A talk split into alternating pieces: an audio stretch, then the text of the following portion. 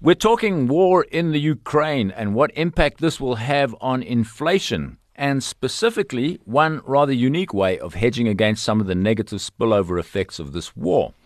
Joining us to discuss this is Justin Clark, Chief Operating Officer at Orbvest. Orbvest is a global real estate company and it allows investors from around the world to invest directly into US commercial properties, specifically medical real estate. Justin, we spoke last week about inflation, but events have moved on quite rapidly since that conversation with the Russian invasion of Ukraine. And we've seen some dramatic reactions on the financial markets, particularly with some commodities like oil seeing a surge in price. What's your outlook on all of this? Hi, Kieran. Yes, isn't it amazing what a difference a week makes for 10 days? Uh, I suppose it is since our last conversation. But, uh, you know, I don't think any of us profess to have a clear view of what's going to happen in the next couple of months. But, uh, you know, I mean, let's just think about it. You know, we were talking last time about inflation hitting what, seven and a half percent, you know, annual inflation, uh, in, that was recorded in January. And that was like the highest since 1981. And we said last week that, you know, the, the, the, the very strong view in the US was that this was uh, purely a cyclical thing as a result of COVID, and that uh, it would drop off in the region of back back in the region of around two percent, which is where the Fed really is comfortable, and that would happen by about mid 2023. I think there's absolutely no doubt that the war in Ukraine uh, and the measures taken, especially by the West, to sanction Russia, will have uh, some sort of blowback effect on the world economy. I mean, let's face it, uh, Kieran. I think the first thing that we need to take into consideration is fuel prices. I mean, they're definitely on the march. I think you mentioned, uh, you know, well over $100 a barrel at the moment, and um, and there are a bunch of other, you know, other impacts. But uh, one of the more bizarre consequences for me is um, the freezing of uh, Russian Reserve Bank assets and the blocking of SWIFT interbank uh, payment system. It will create a shortage of USD, and, and I must say I'm trying to get my head around this, uh, Kieran. So help me if you if you can. But uh, you know they they're talking about having to get the old printing presses going again uh, to create USD because it's going to create a shortfall. All this stuff is inflationary. So I think coming back to your original question, yes, it's going to push out the uh, inflation outlook over a longer period. And uh, I think, you know, it's a guess at the moment what impact that will have and what the US will do, particularly to try and keep that uh, under control. They've got, um, you know, they've got a few things they can do. Obviously, then the uh, assumption was they would start raising rates by about 0.25%. I guess they could go a bit faster than that. We don't think that's going to happen. We think it's, uh, our view is that they will stick to the 0.25%. Um, and they've got other ways of reducing liquidity, but I don't know if that's viable at this point. Um, so yeah, I think the only thing that we can take out of it is that it is going to spike global inflation, which will have an impact on the US. Your investment offering has traditionally focused on the syndication of single buildings. I mentioned in the intro that Orbvest is a global real estate company focused on medical real estate. Now, looking at some of your new products, you've got Triple Net, you've got Orbvest Diversified Holdings. Are you moving away from this single building concept, and why, if you are? We are moving away, and I think uh, you know it's apparent by some of our new products. But I think maybe the history is important. I think a lot of high net worth investors, small family offices all over the world, but obviously we started off in South Africa. You know, they want transparency. They would like to go over to the US and buy their own building, but they don't have the ability to acquire, to find, to manage, to assess. So they actually need a partnership. And effectively, that's what it started off as.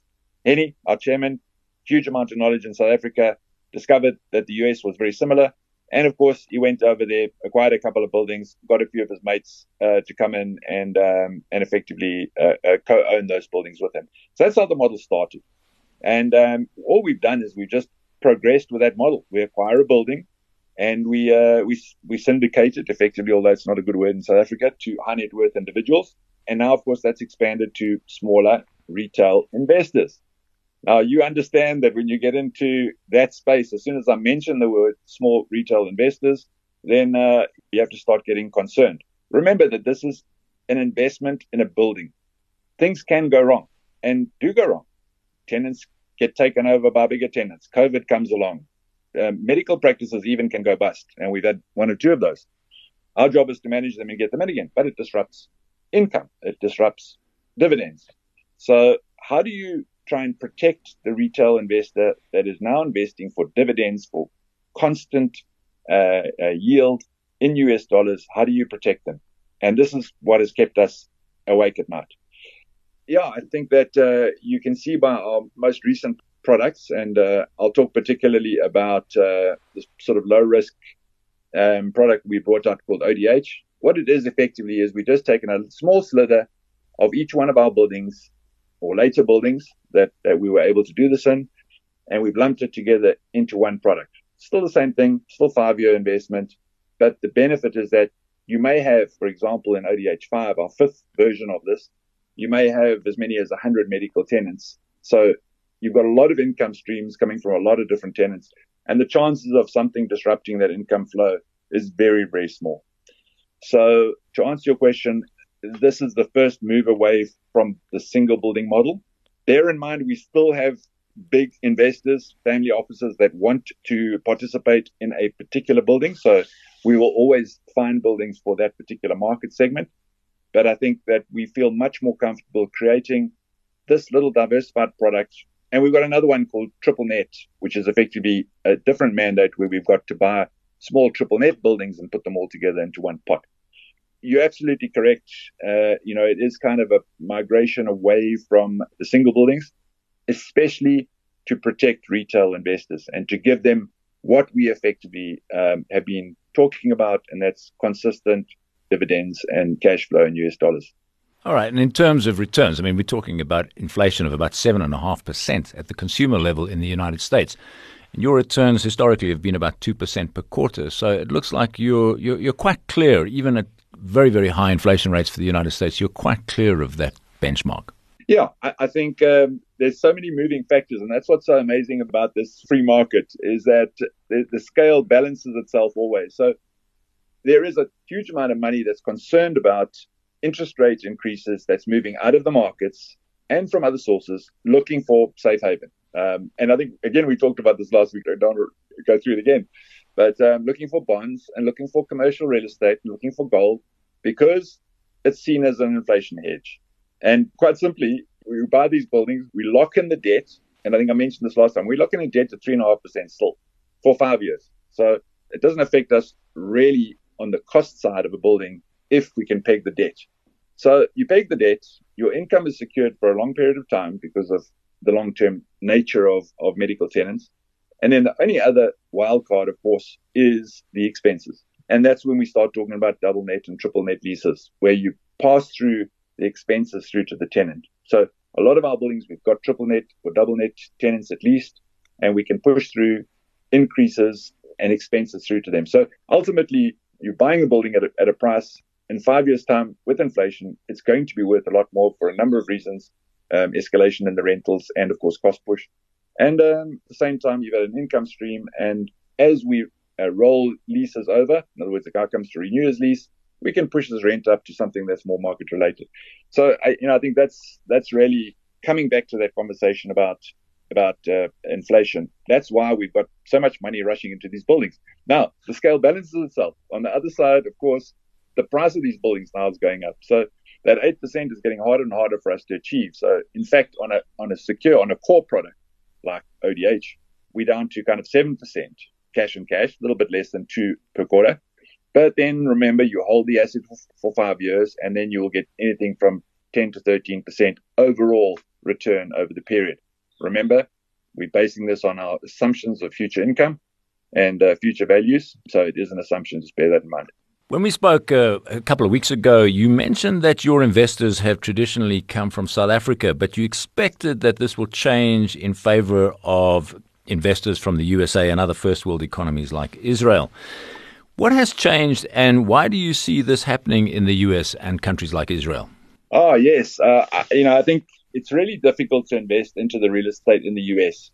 And that's the problem that we actually set out to solve. And that's why we use the listed environment and the Seychelles. But we still, you know, have to give comfort to the investor from South Africa that it's viable for them. And think about, Kieran, if I, if I said to you, listen, we've got a building somewhere in a place that you've probably never been to. Would you like to take some money, move it offshore, and then uh, hand it over to me, and I'll go and put it into a building, and then I'll give you some returns in US dollars? you know, it's it's much easier to go down the road and buy the townhouse on the corner that you can you can drive past every day. So the same thing applies when it comes to the US. I mentioned the US is absolutely awash with investment money looking for these type of buildings. And we're saying, no, no, no, sorry, we don't, uh, you know, we can't uh, help you in America because of the specific compliance and the rules that the SEC, how they control their uh, any sort of solicitation of, of investors in the US. So what we have decided to do is let's not do it the hard way. let's go to the US market where there are an abundance of investors and money that want to invest in these buildings. And that way we'll be able to obviously accelerate our equity raise quicker. So the solution to the problem is that um, we are going through a process of making sure that we are compliant with the various SEC regulations. And um, I won't get into the detail of that because it's super boring.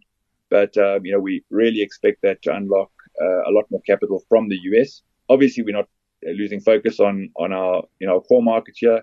You know, this is where we have a substantial office. We've got um, investment advisors here uh, that work for us, a team around the country. Um, you know, we've got a Cat 2 license here, so we're not, certainly not walking away from South Africa, but just from a growth perspective, it's just easier to do it where the money is. A lot of investors are asking about the way that you structure your investments, specifically out of the Seychelles. Now, you've chosen a listed environment, the MERJ Exchange. Why would an international investor not just invest directly into the USA? It actually is possible to invest in directly. As I mentioned, that's how we started off. So you can go in, set up an LLC, uh, get an accountant, and um, and make the investments from that LLC in the US. But then you got to worry about the accountant, paying the accountant, tax returns, and all those lovely things. And of course, the taxes. I don't have to go into it. Capital gains, withholding taxes, and all that. So it does get super complicated. So, you know, we came up with this idea that we needed to, first of all, consolidate all the investors at in a place. Ultimately, we wanted to have a listed environment for a number of reasons, because when you are raising money, there's a huge amount of restrictions in the way that you do it. So um, we need to consolidate the money into uh, preferably a low tax environment, and we needed it to be a listed company. And so it just so happened that the exchange was opening up in the Seychelles, and we managed to negotiate some really good um, um, rates from them.